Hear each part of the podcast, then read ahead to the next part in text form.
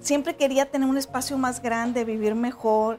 Eh, entonces, en el patio acá ya hacía con sábanas todo, una habitación más grande. O sea, jugabas desde chiquita a ser arquitecta. A ser arquitecta, ver los espacios, ver una cocina mejor. ¿Cómo, ¿Cómo es el entorno de una mujer en una tierra de hombres?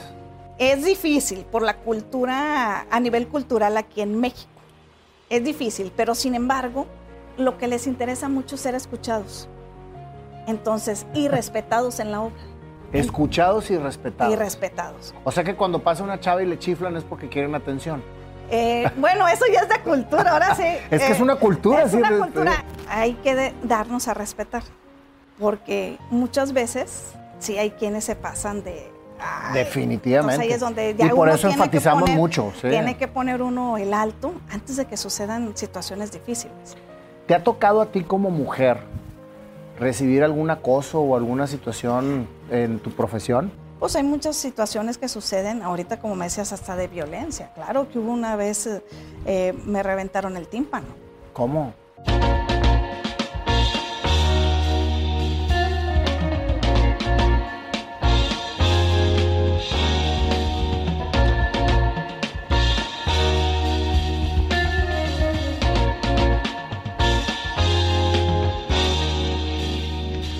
Bianca, hasta que se nos hizo. No sabes qué gusto me da que tenerte aquí en el programa. Más bien un placer, Nayo. Ya ves que tanto te estaba insistiendo y diciendo. Oye, pero para que vean que la gente que me escribe y que me mandan historias, como la que me mandaste tú, Bianca, que es, impactante, terminamos aquí, o sea, en, las entrevistas. A todos, a todos los leo, ¿eh? ya me di cuenta y te doy muy, o sea, muy agradecida y sobre todo por tu tiempo, porque están muy padres. Yo soy realmente tu seguidora. no, dejo de verte todos los días porque nos inspiras mucho. Muchas gracias, Bianca. Para mí es un honor tener personalidades como tú, que se la han partido toda la vida y que ahorita están siendo exitosas, haciendo lo que te apasiona, Bianca. Mucho, la arquitectura, la obra, andar construyendo, es algo que me nace desde niña, que lo traigo. A ver, platícame, Bianca.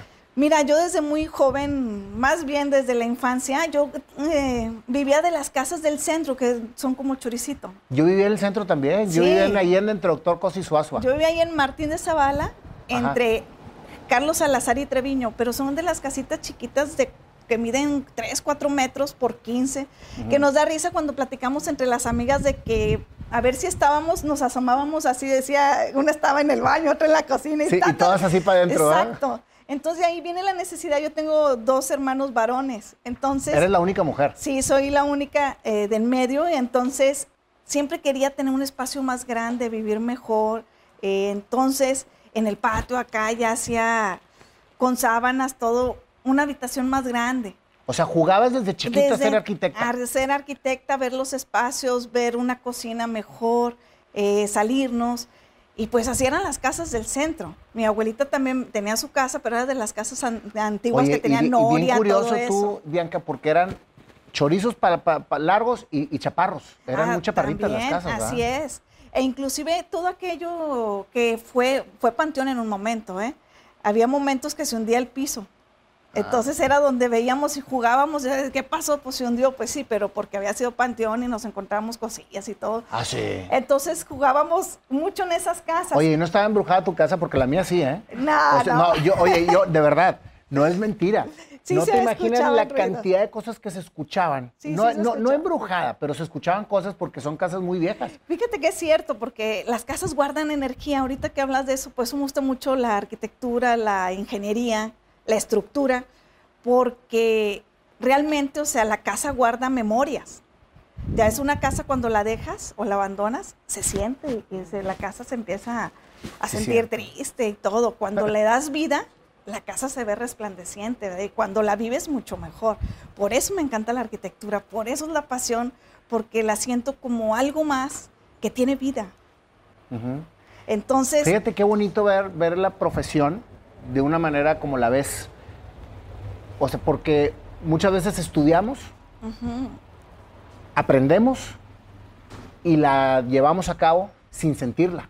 Exactamente. Fíjate. O sea, porque yo, yo soy licenciado en Administración de Empresas y ha sido para mí una herramienta sumamente importante la administración en mi vida, pero no es lo que me apasiona. Entonces no la siento, simplemente la llevo a cabo.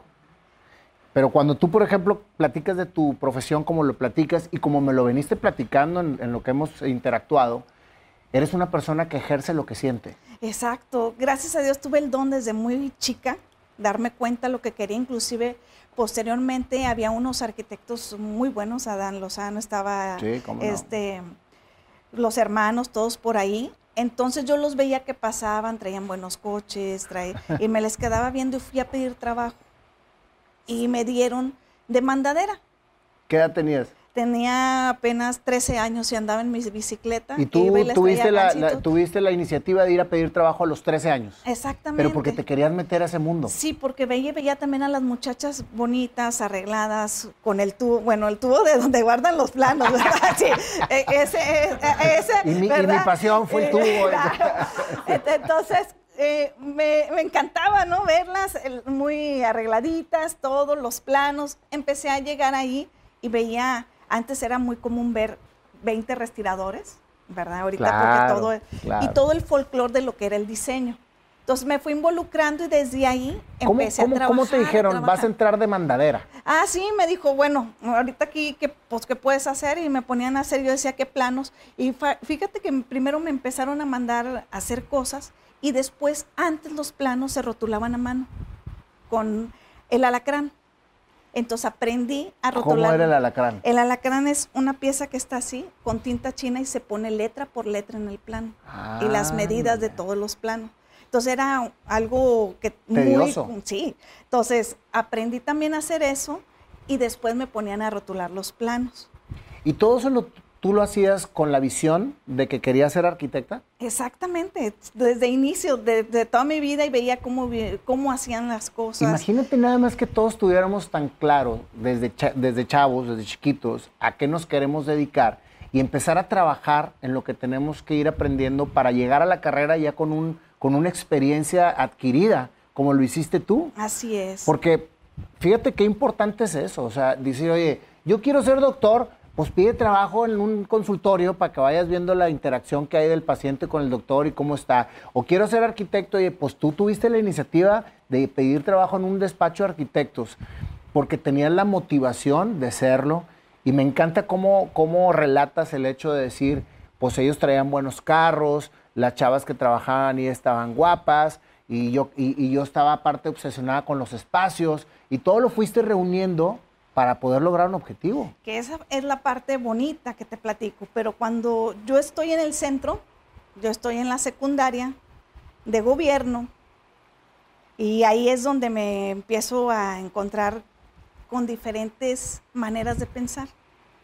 Entonces, en los recreos, ¿sabes qué hacía? Me separaba y me sentaba y me ponía a diseñar la casa que quería o lo que iba a hacer, o los edificios. ¿Tú te ponías a diseñar la casa que querías hacer? Los edificios o mi oficina. Y era la, rara, ¿no? Porque, no, porque no disfrutabas el recreo. Sí, o iba ya vestida diferente, con lo que podía, ¿verdad? Porque pues no nos sobraba. Mi papá, gracias a Dios, nos tenía en buena posición, más no vivía papá con nosotros. Nada más vivía, pues mi mamá siempre veía por ¿Se nosotros. ¿Se separaron tus papás? No, eh, somos una segunda familia, fuimos, ¿verdad? Y mi papá, como quiera, nunca nos desatendió y sin embargo él era ingeniero de profesión. Muy inteligente, mi papá se dedicaba a la fabricación de máquinas y herramientas. Entonces, entro a la escuela, a la secundaria y empieza ese, pues toda esa choque, ¿verdad? Cultural. Cultural y que ya traía yo otra idea de hacer otras cosas.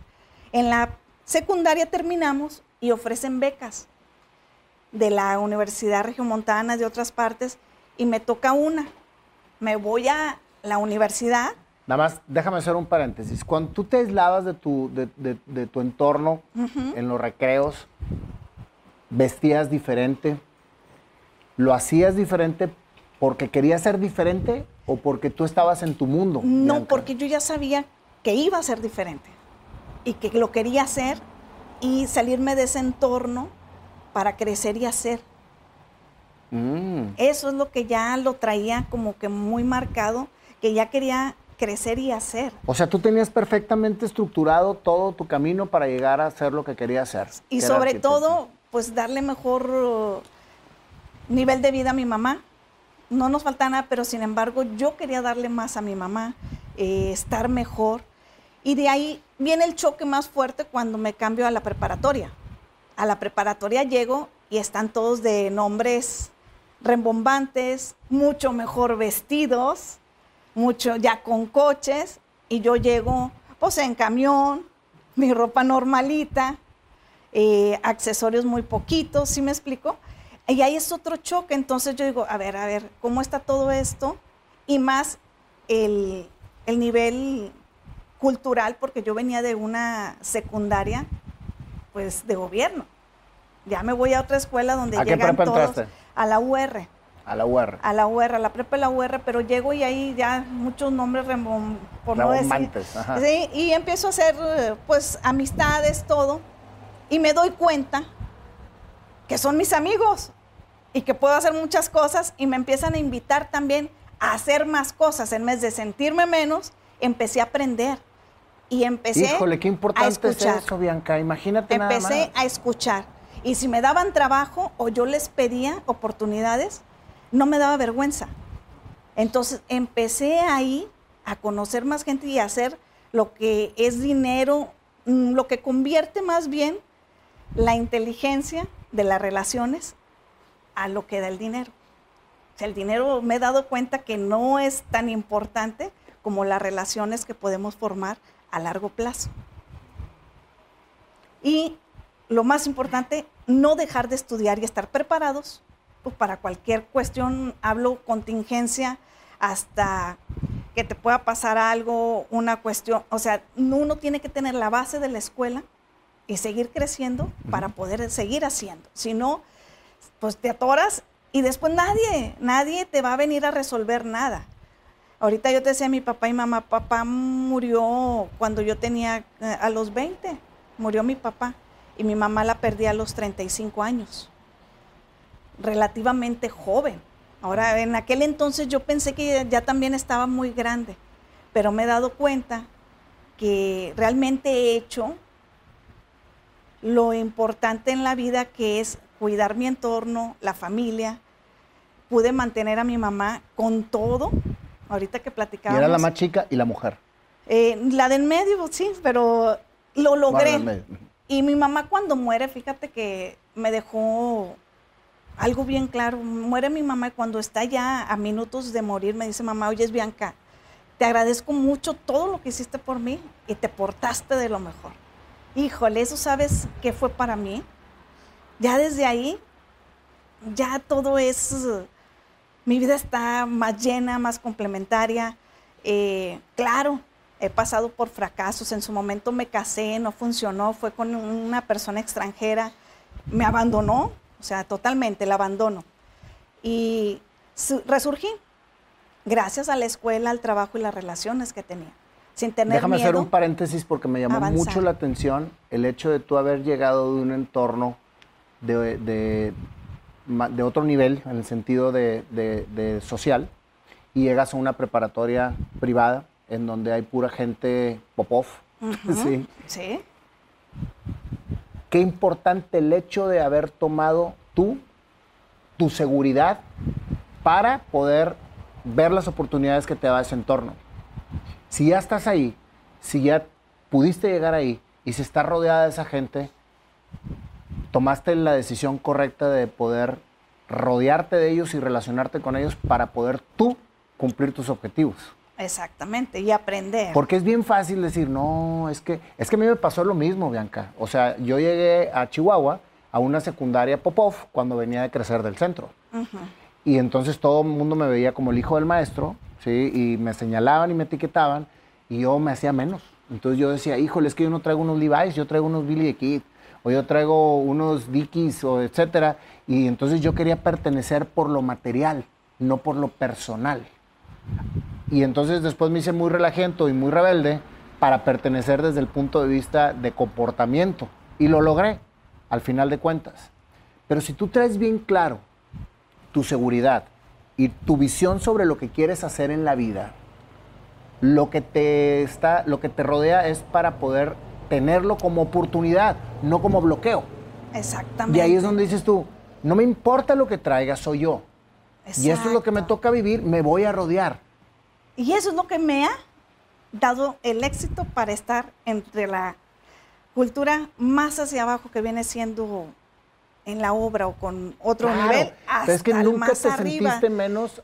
Nunca te sentiste menos porque tú eras tú, no lo que tenías. Entonces, eso es lo importante de empezar a ser auténtico, que ahorita yo eso les comentaba. El empezar a tratar con todos los niveles sin miedo. Y ahorita puedo venir así y mañana tú me ves que ando toda llena de concreto vaciando una losa. Porque lo hago y me subo. Y quienes me conocen de la obra me ven con mi casa y, ahorita, me ven con ahorita llegamos a ese punto porque me interesa muchísimo que nos platiques tu historia como mujer en la obra. En la tierra de hombres. en la tierra de hombres, exactamente. Exactamente. Me dices que tuviste un matrimonio fallido. Así es. Bianca. ¿Cómo te pegó eso en la vida?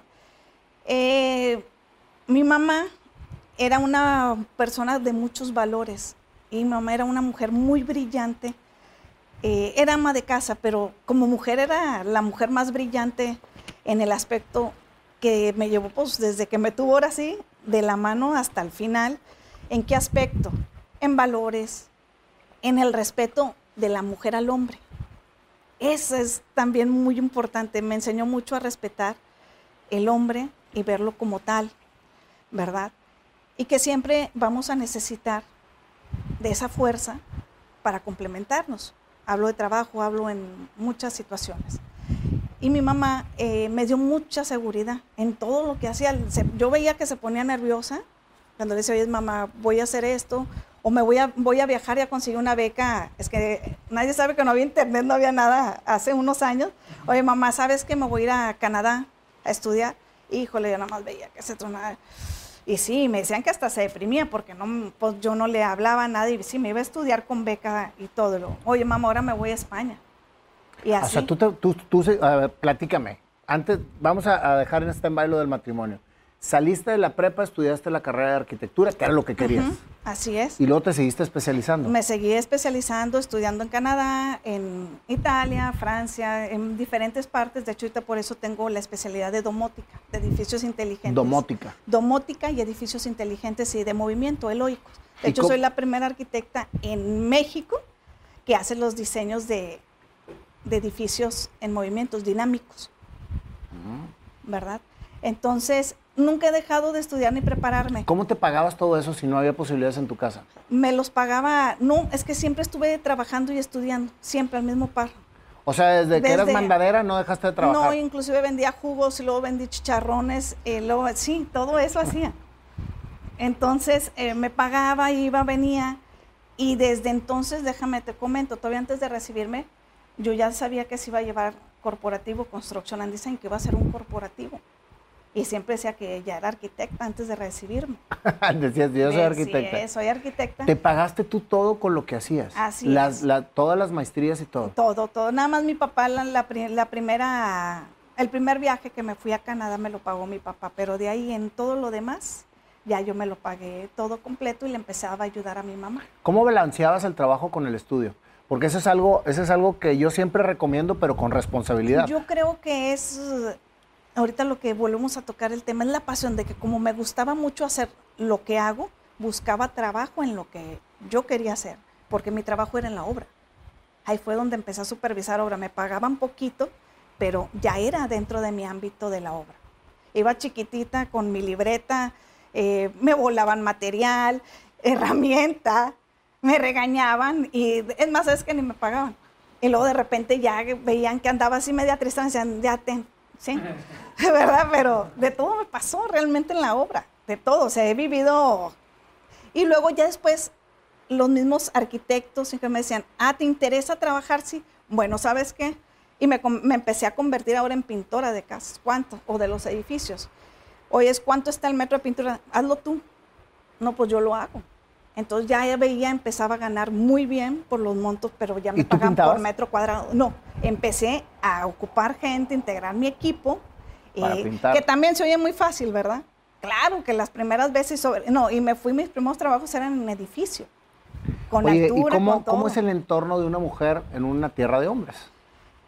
Eh, ahorita comentaba, fíjate que es difícil por la cultura, a nivel cultural aquí en México es difícil, pero sin embargo, son muy sentimentales los hombres, eh, el mexicano, porque he trabajado ya también en otros países, y lo que les interesa mucho es ser escuchados.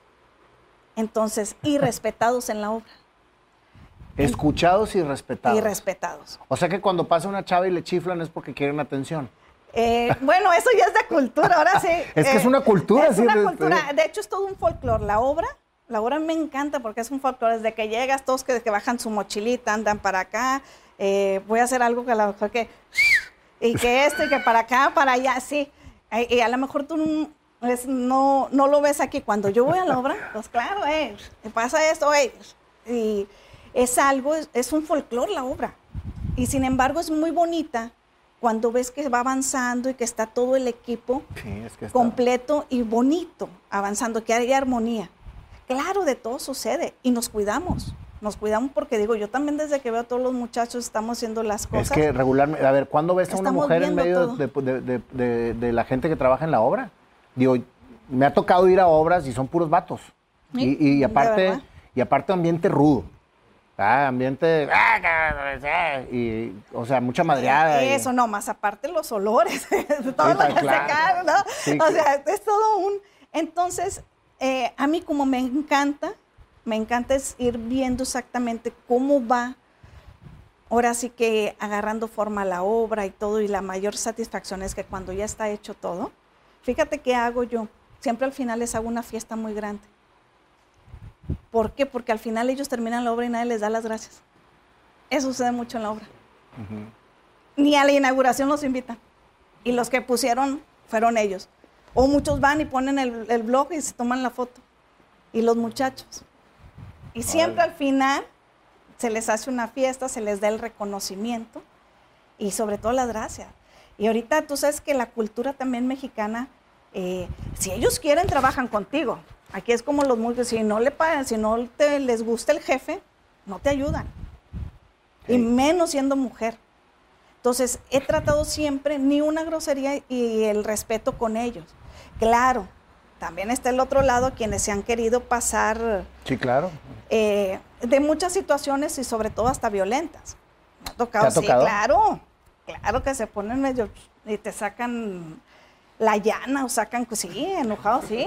No la nada, ellos es lo que te digo, muchas veces, y oye, espérame, ¿qué pasa? No, que, a ver, ya está uno, tiene que estar a ver, ¿qué quieres? ¿Qué necesitas? Ta, ta, ta. Ya ves que son cosas tan simples que Juan me dijo y usted no se dio cuenta. Y esto, a ver, ¿qué quieres?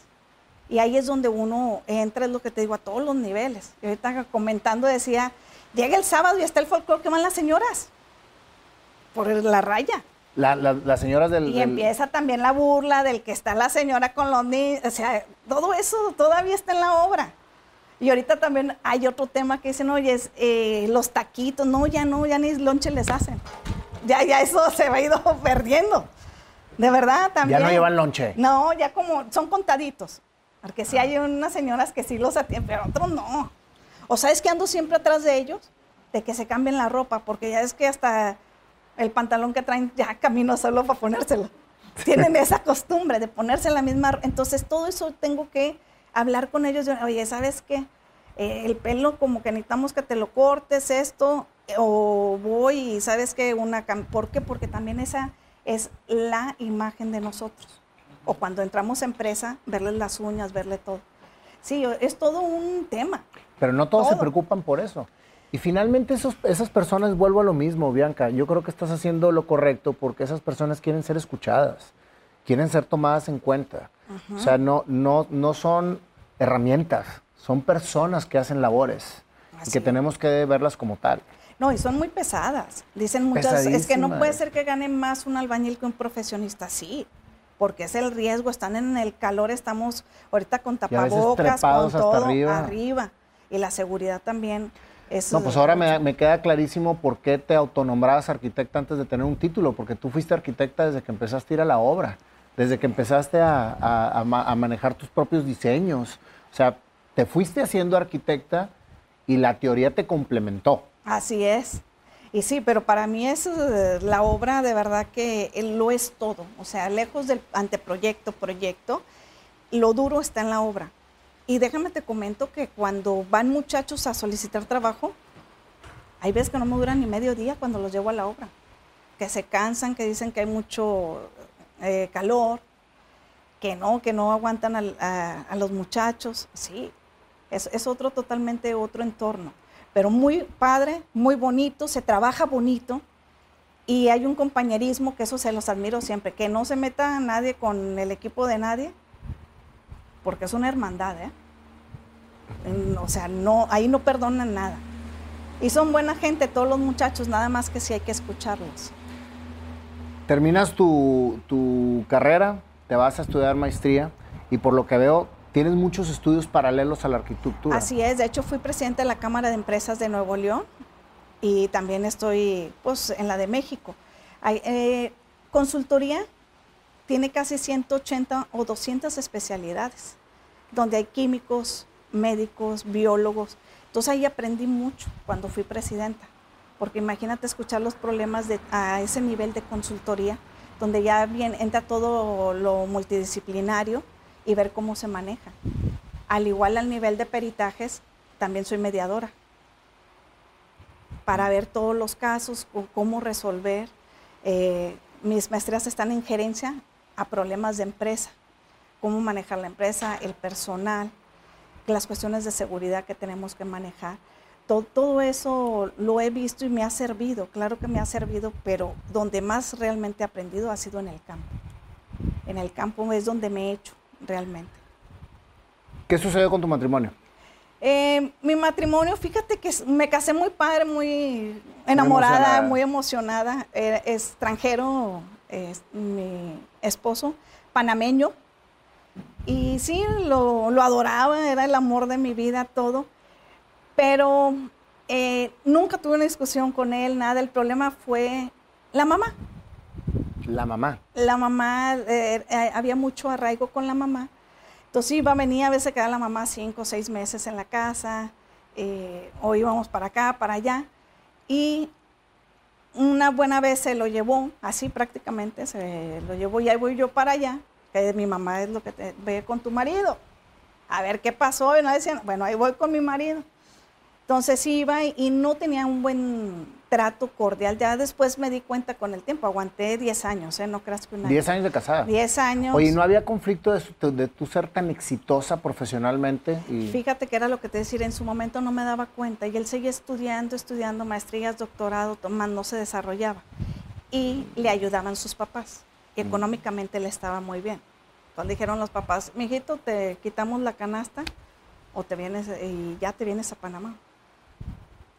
Entonces, voy para Panamá y un día... ¿Y tú acostumbrada a chambear desde los 14 años? Sí, y nunca dejé mi negocio, entonces iba, venía a Panamá y mamá, un día le llamo, oye, mamá, estoy aquí en la casa, y mi suegra me dice que tenga dignidad, que mejor me vaya, que me busque mi marido en la casa. Y ya, ¿cómo ves? ¿Cómo? Sí, me está diciendo que me debería de ir a Monterrey y que me espera que él vaya y me busque a, ver, espérame, si, a ver, Bianca, ¿cómo? Pues sí. Y me dijo mi mamá, mira hija, más allá de cualquier remuneración económica, más allá de, antes de que te pisoteen, hay algo que se llama dignidad. Así que agarra un vuelo. O sea que tu mamá la de valores y la de todo. y se viene y haz, Qué bueno. Y haz lo que necesitas hacer porque tienes todo para hacerlo. No tienes por qué estar batallando sin tocar muchos temas atrás, ¿verdad? Porque también en su momento no tuve hijos porque no querían que tuviéramos hijos. Entonces... Eh, Ellos, la familia. Sí. O sea, estabas viviendo para la familia. Exacto, y eso querían, pero no, no, no se logró y por eso también pues la señora no estaba muy contenta. Eh, el que era muy buena gente era el que era muy suegro, que ese era muy, muy amable, muy así, luego panameño. Sí. Y él también, entonces inclusive me decía, mami, ¿qué hago él? O sea, para mí, oye, mami, ¿qué hago? ¿Qué? ¿Le quedo? ¿Me voy? ahora sí que, pues ya me voy. Y le dije, mamá, me vine y empecé a arrancar de nuevo. Yo ya tenía mi negocio, como que nunca lo dejé y aquí dejé gente. Ya tenía para ese entonces cinco empleados. Y seguí trabajando y ahí fue donde empecé a agarrar mi carril, ¿verdad? ¿Qué edad tenías?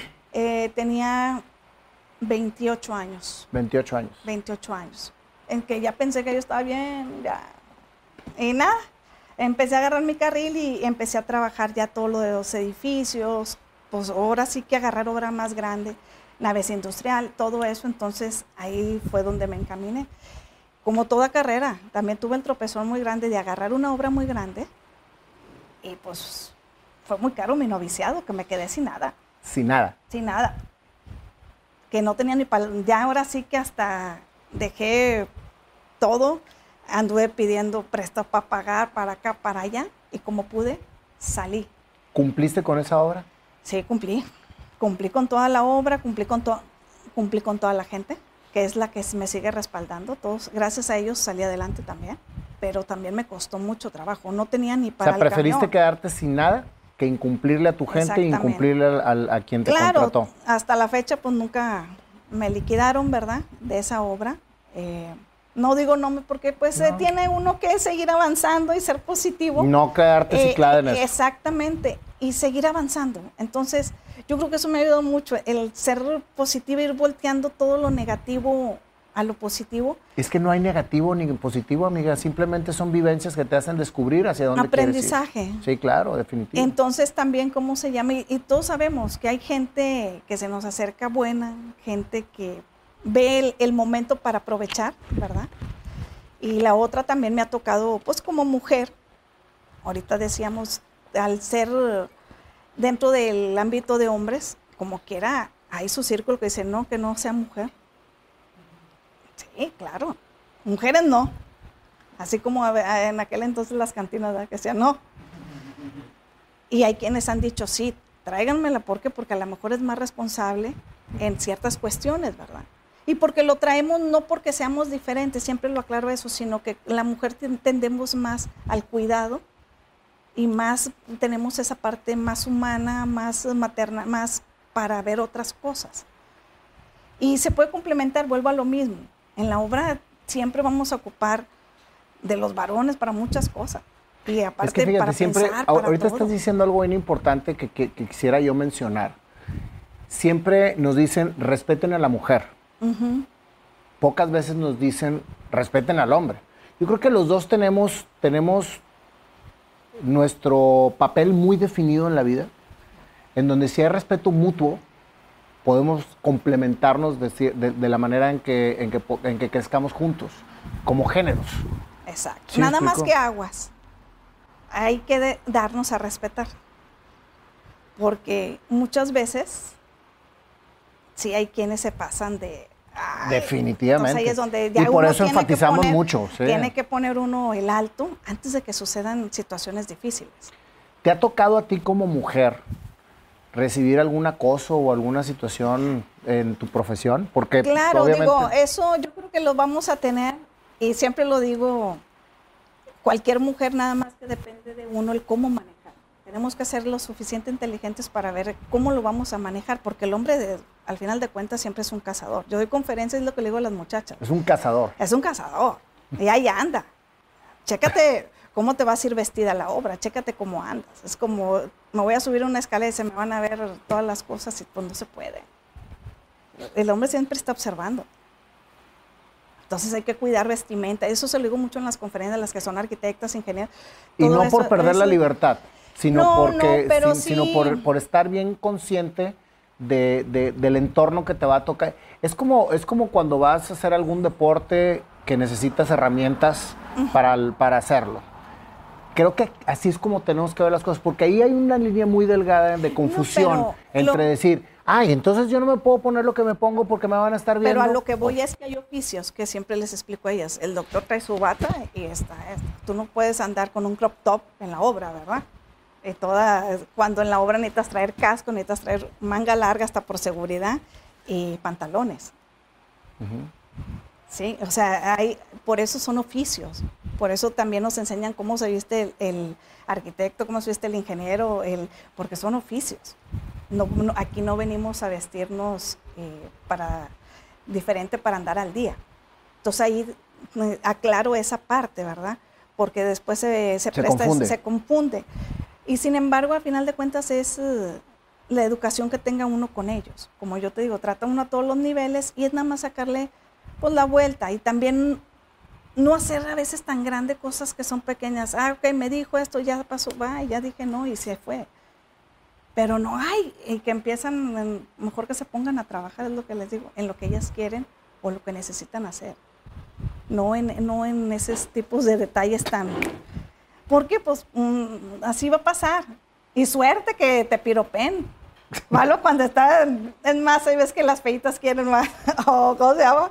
O por no decir, ¿verdad? Y son más amables, más todo, por no decir. Ahora, como dice, no hay mujer fea.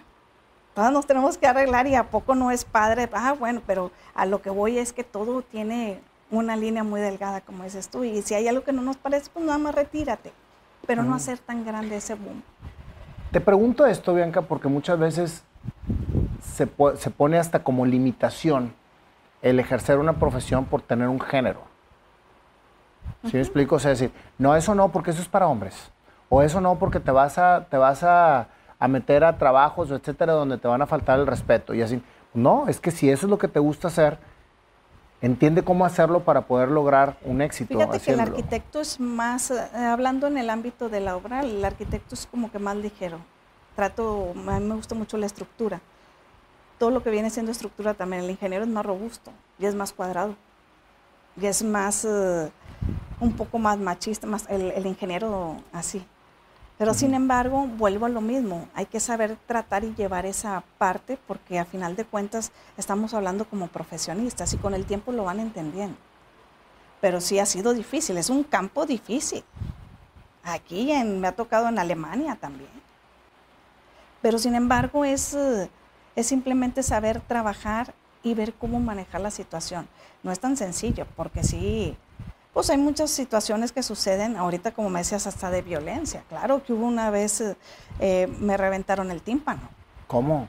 Sí, fui a hacer un peritaje, no le pareció que les comenté dos, tres cosas de la obra y saliendo, el peladito va y me pegó. ¿Te pegó? Me pegó, sí. Y ya cuando volteé, pues sí. Y son cuestiones hasta de muerto. O sea, llegué con todo desangrado y todo rápido, me atendieron y tenía que empezar una obra inmediatamente, ¿eh? a la semana. Me operaron todo y a la semana ya estaba en la obra ya trabajando. ¿Y eso no te causó temor para, cambiar tu estilo o tu modo de trabajar? Mm, no, no porque yo no hice nada que estuviera mal y estoy dentro de ese medio. Es como el que trabaja con cocodrilos. Sabes que en cualquier momento te puede morder. Es lo mismo, exactamente lo mismo. ¿Por qué? Porque estás hablando con diferentes personas y diferente cultura. Entonces hay cosas que por eso uno también tiene que mediar dónde estás, con quién estás, qué, cómo hablas también con ellos. Y no nada más con ellos, a todos los niveles. Eh, es una cuestión muy de mucha delicadeza. ¿Por qué? Porque como mujeres damos órdenes para trabajo. Y sin embargo, todavía no está la cultura que venga y me diga una mujer cómo hacer las cosas. Pero ¿sabes dónde está la magia? En mm. respetar, en respetar su trabajo y que no le falte la lana. Ahí está la magia. Respetar su trabajo, lo hiciste bien, aquí está tu lana. Si tú lo hiciste bien todavía y si trabajaste horas extras, te reconozco tu chamba, aquí está. Y ahí es donde también se va ganando el respeto. En respetarlos, respetar su trabajo, decir que está bien hecho su trabajo, reconocerlos y pagarles. Después de la caída que tuviste, que te quedaste sin nada, ¿Te pasó por la mente dejar la arquitectura? Nunca, nunca, nunca, porque es la que me ha dado todo. Es la que me ha dado donde he vivido, la que me dio para pagar el hospital de mi mamá, la que me dio para salir adelante y la que me ha dado la alegría para seguir viviendo. No puedo abandonar algo que me gusta, que me apasiona. Son caídas que, que finalmente tienes que levantarte. No, y aprendí mucho. Fíjate que lo platico. En aquel entonces conocí unos financieros que me ayudaron, de esas casas financieras, todo. Hubo quienes bien, mal, y como pude pagué. Y ahora trabajo también para ellos. y sí sea buena relación. Y dudaban cuando veían y me veían, ay, caray. Y mujer, de verdad. ¿Es una con limitante? el tiempo. No, no es limitante, es simplemente cuestión de cultura, yo creo. Luego ya cuando ven, te ven trabajar, ya lo ven diferente. Lo ven y, pero ha, sido muy, muy satisfactorio estar en obra. Me encanta la obra. Por eso ya las películas de los albañiles de Rafael Inclán, hablan de todo. El Día de los Albañiles, yo me aventé la 1, la 2 y la 3. Del Día de la Cruz, todo eso. Sí, claro, definitivo. ¿Crees que las mujeres, las chavas ahorita que están, que quieren estudiar arquitectura o que quieren ejercer una profesión similar a la tuya, la tienen más complicada? No, yo creo que ahora es más sencillo. Más sencillo en el aspecto porque ahorita tienen una apertura y sobre todo ahorita con todo esto que está pasando, de ir a trabajar a muchas partes en el extranjero y de diferente manera. ¿Por qué? Porque hay ya muchas cuestiones, ahorita como yo te decía, edificios inteligentes, ya hay mucha tecnología que se puede desarrollar. Ya está pasando la época de que estamos batallando y pegándole y haciendo muchas cosas. Entonces yo creo que ahora la tienen un poquito más sencilla en muchos aspectos. y sobre todo por la apertura de los hombres. Porque ahorita ya hay más mujeres en la obra que hace 20 años. Sí, pues cuando entraste tú, ¿quién estaba? no éramos contadas las ingenieras y arquitectas. No era tan común y ahorita no. Y tú te especializaste en algo completamente diferente, que me dices que eres la única mexicana. En edificios inteligentes. En edificios inteligentes. Domótica. A ver, platícame un poquito de la domótica. La domótica viene del nombre domo. Es edificios inteligentes, es todo lo que viene siendo sustentabilidad, ahorro de energía y todo lo que es control. Eh, nosotros usamos una plataforma que es KNX, que viene de Alemania. Y de ahí viene ya toda la automatización de las casas, de los edificios, todo eso. Y ahorita lo que viene nuevo, ya con la ingeniería viene la conectividad, pero sobre todo también ya viene el, diseño de edificios de los que dan giros, vueltas, o que son dinámicos. ¿Ya estás haciendo todos esos edificios? Sí, de hecho ya, ya tengo varios proyectos y los pueden ver por internet, exactamente. De, Así como son caros, eh, estamos con varios inversionistas viendo ya ver cuál vamos a desarrollar, pero sí ahorita todo esto de la pandemia y todo nos ha retrasado un poco todos sus proyectos. ¿Y tú te especializas en edificios o cuál es tu especialidad? Mi especialidad son edificios, ingeniería civil. Ingeniería civil. O sea, lo que hacías en la secundaria cuando te ibas tú a dibujar. Exactamente. Fíjate nada más lo hermoso que es la conexión de la pasión que tienes y lo que estás ejerciendo ahorita. Así es, sí, sí. Es que, vaya, ha sido duro el camino porque no ha sido tan sencillo, pero claro que es muy satisfactorio el, ir logrando poco a poco todo lo que me he propuesto desde niña. De hecho, tenía un diario y todo lo he cumplido. Hay tres diarios que he hecho y los he cumplido. Mm. Entonces, eh, o sea, lo, decretas. Creo en los sueños, creo en la fe, en la paciencia, en la tenacidad, el estar insistiendo, insistiendo, insistiendo y sobre todo tener fe. ¿Y cómo desarrollas la claridad para lograrlo? Porque he visto que siempre, eh, lo que me has platicado ahorita es que siempre has tenido claro hacia dónde ir. ¿Cómo desarrollar esa claridad? Escribo qué es lo que quiero, hacia dónde quiero llegar y en cuánto tiempo. Siempre hago mis mapas con fotografías, con todo, y para poderlo lograr. De hecho, mi papá, fíjate que me regaló un atlas grandotote. Y siempre también le hacía así, voy aquí. Y iba. ¿Ah, sí? Y acá, y iba. Muchos creen, ¿cómo se llama? Que todo era de viajar y todo, no, no. O sea, y me iba aquí a Canadá, me iba, digo, eh, Londres, Italia, Francia, Alemania, Portugal. Eh, pues, Panamá, Argentina y así. Eh, o sea, has viajado muchísimo. Sí, gracias a Dios he tenido ese privilegio de viajar, porque me encanta. Y me he propuesto siempre cada año y que termino una obra, juntar e irme. Ahora mi último viaje fue a Asia, que estuve allá por China, Tailandia, todo eso. Eh, que qué bueno que fue antes de la pandemia. Y es donde vemos tanta tecnología, ¿verdad? Pero sí, siempre con esas ganas de salir adelante y ver qué veo nuevo, pues para tener algo más algo más. Y, yo hablo mucho con mis sobrinos eso, que tienen que ver que tienen un mundo ahorita lleno de posibilidades y sin limitantes. Y que el que quiere estar fregado o que no sale a, a la luz es ahorita porque no quiere. Es bien sencillo. Si lo quieres y crees que lo vas a hacer, lo haces. Pero necesitas la acción y hacerlo. Y tener la actitud que si pasa una cosa o algo, si tienes de comer, qué bueno, y si te pasó esto, se te fue el avión, o que si alguna cuestión, tienes toda la edad del mundo para correr, ir, venir y hacer, hacer, hacer, o sea, pero es la actitud, es la actitud de no perder nunca el enfoque, de querer crecer y hacer lo que te gusta. Lo que pasa es que se han perdido mucho en no buscar a eso que les gusta. Porque ¿Tú, hay mucha información. tú te hubieras podido sentir menos por no tener en el momento en que entraste a la prepa. Exactamente. Ahí es donde empieza el switch, precisamente de decir, lo voy a lograr. Y esto es lo que me toca vivir.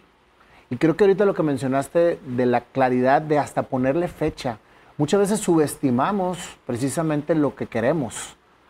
O sea, yo quiero, acabo de entrevistar ahorita a una persona que decía, yo quiero un hombre así, así, así, así, y así lo tiene. Yo en lo particular siempre escribo lo que quiero lograr y cuando lo logro vuelvo a leer. Y digo, fíjate, sí lo logré. Y ese es un ejercicio muy padre. Tú hasta fecha le pones. Fecha y nunca me limito, ¿eh? Sea una cosa personal, sea preferencia, lo que sea, nunca me da miedo a nada, ni le tengo miedo a la crítica. Eso es otra, no tengo miedo a la crítica. Yo tengo que seguir e irme como los caballos, así, e ir a donde voy. ¿Por qué? Porque tienes bien definido hacia dónde vas. Exactamente. Y eso mi papá también me lo enseñó. Mi papá era muy inteligente. Mi papá, fíjate que lo contrataban en una empresa aquí muy famosa y él tenía talleres de torno. Lo llevan al extranjero, él veía las máquinas, venía, se las grababa y las hacía. Híjole. Y se las hacía. Entonces... Eh, pues heredaste el, el, el, ingenio, El ingenio. El ingenio de mi papá y era un hombre muy... Pues es que le gustaba mucho el folclore. Siempre digo, pues, es que no puedo decir mexicano y ay, caray, o sea... ¿Qué más puedo decir? Pero un hombre muy inteligente, también muy admirable, muy todo mi padre. Qué bonito que aunque él tenía una, o sea, el que tú me decías, nosotros éramos la segunda familia, lo posicionaste como tu padre y como la figura paterna que, a la que le sacaste y admiraste lo que hizo. Sí, y lo adoro y lo adoraré siempre como hombre muy pulcro, muy todo, muy muchas cosas. Si me dices de mi papá, te puedo decir muchas cosas adorables de mi padre de hecho, fíjate que él me decía que no me casara. Y se me acuerdo muy claro que me dijo, es que cómo. No le hice caso y mi papá murió seis meses antes de yo casarme. Seis meses antes, o sea, no te vio casada. No me vio casada. Entonces es algo también que me pudo porque son de las cosas importantes que, pues que no vio, ¿verdad? Que llegué al altar y todo siempre me ha podido, ¿verdad? Eh, pero sí, ¿cómo se llama? Un gran hombre, para mí, siempre lo he dicho, alguien del que aprendí. Y de mi madre siempre, mi madre de verdad que pobrecita, ahorita vengo, ahorita voy, decía, híjole, y cuando no había algo y le llamaba por teléfono, y tú sabes que costaba carísima la llamada desde España, de acá, de allá, nada más era un minuto, oye, estoy bien, mamá, te quiero, te amo. Pum. Oye, mamá, ¿cómo ves? Ahora conocí esto. Ay, ahora, no, y ahora me caí, me caí porque me metí un rápido y que esto y traigo abierta la cabeza, así. Ah, pero sí, ¿cómo se llama? He aprendido a divertirme, a hacer las cosas que quiero, estar con quien quiero, sin limitaciones, y sobre todo a llevar mi carrera con ese amor y esa pasión que, no sé, me, me nace, siempre me nace eso desde el alma, desde que estoy en la obra y llego a la obra y respiro. No me cabe la menor duda, Bianca, que eres un ejemplo completo de una mujer que ha logrado el éxito haciendo lo que le apasiona y que no has quitado el dedo del renglón ni un solo día. Te ha pasado de todo, pero aquí estás. Y es un honor haberte podido entrevistar, Bianca. Ay, muchas gracias. No, ¿eh? gracias a ti porque tienes una historia inspiradora, tan inspiradora que te vamos a hacer una canción. Ay, gracias. Como todas las entrevistas, vamos a ver qué es lo que sale de aquí. Vamos a ver qué nos trae mi querido Panda con la canción de Bianca. ¿Cómo estás, Pandita? Muy bien. ¿Cómo te ha ido? Muy bien, Bianca. Hola. Este, ya traigo la, ya traigo la rola de Bianca. Ya traes la rola de Bianca. Diseña y construye tu éxito. Se, me, ocurrió, se me ocurrió este tema ahorita. Diseña y construye tu éxito. se le acaba de ocurrir, me lo ¿eh? ahí va, ahí va, listo.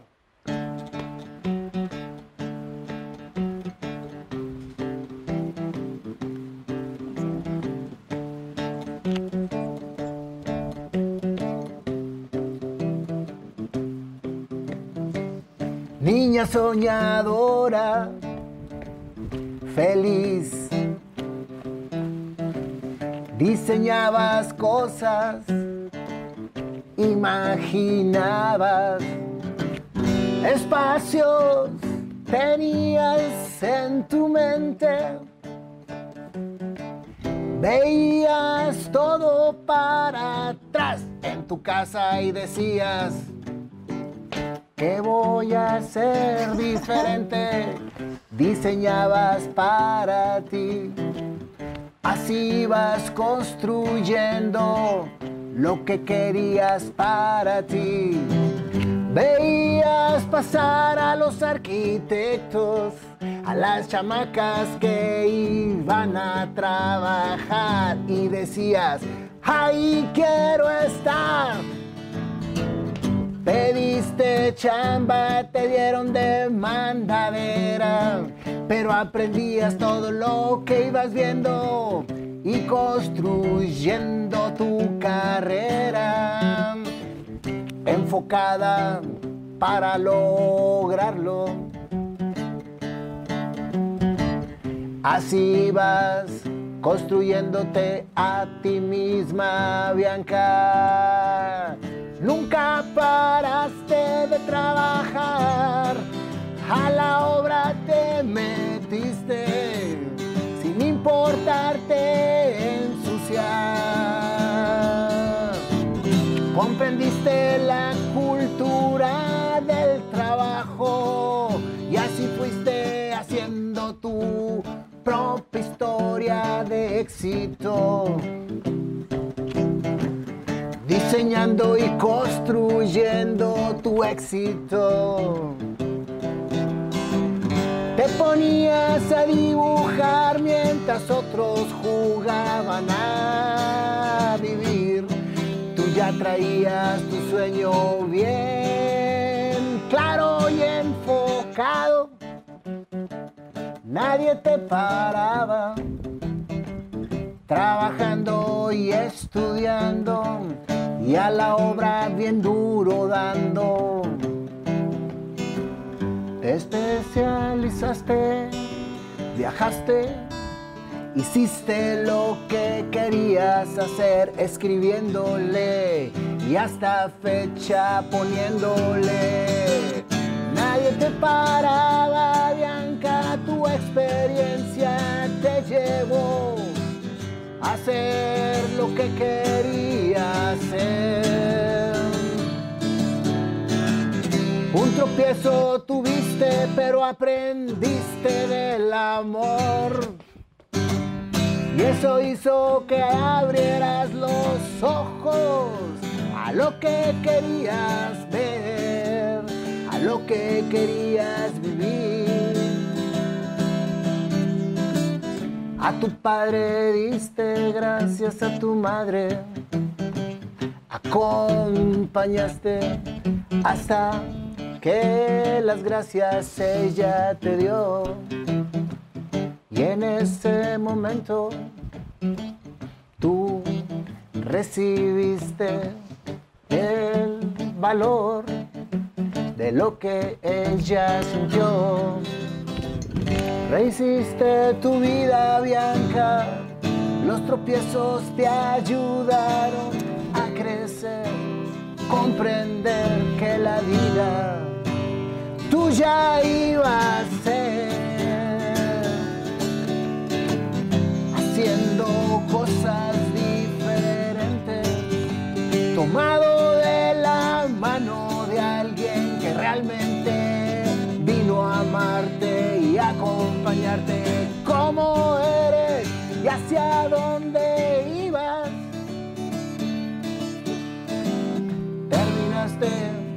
diseñando y construyendo tu éxito.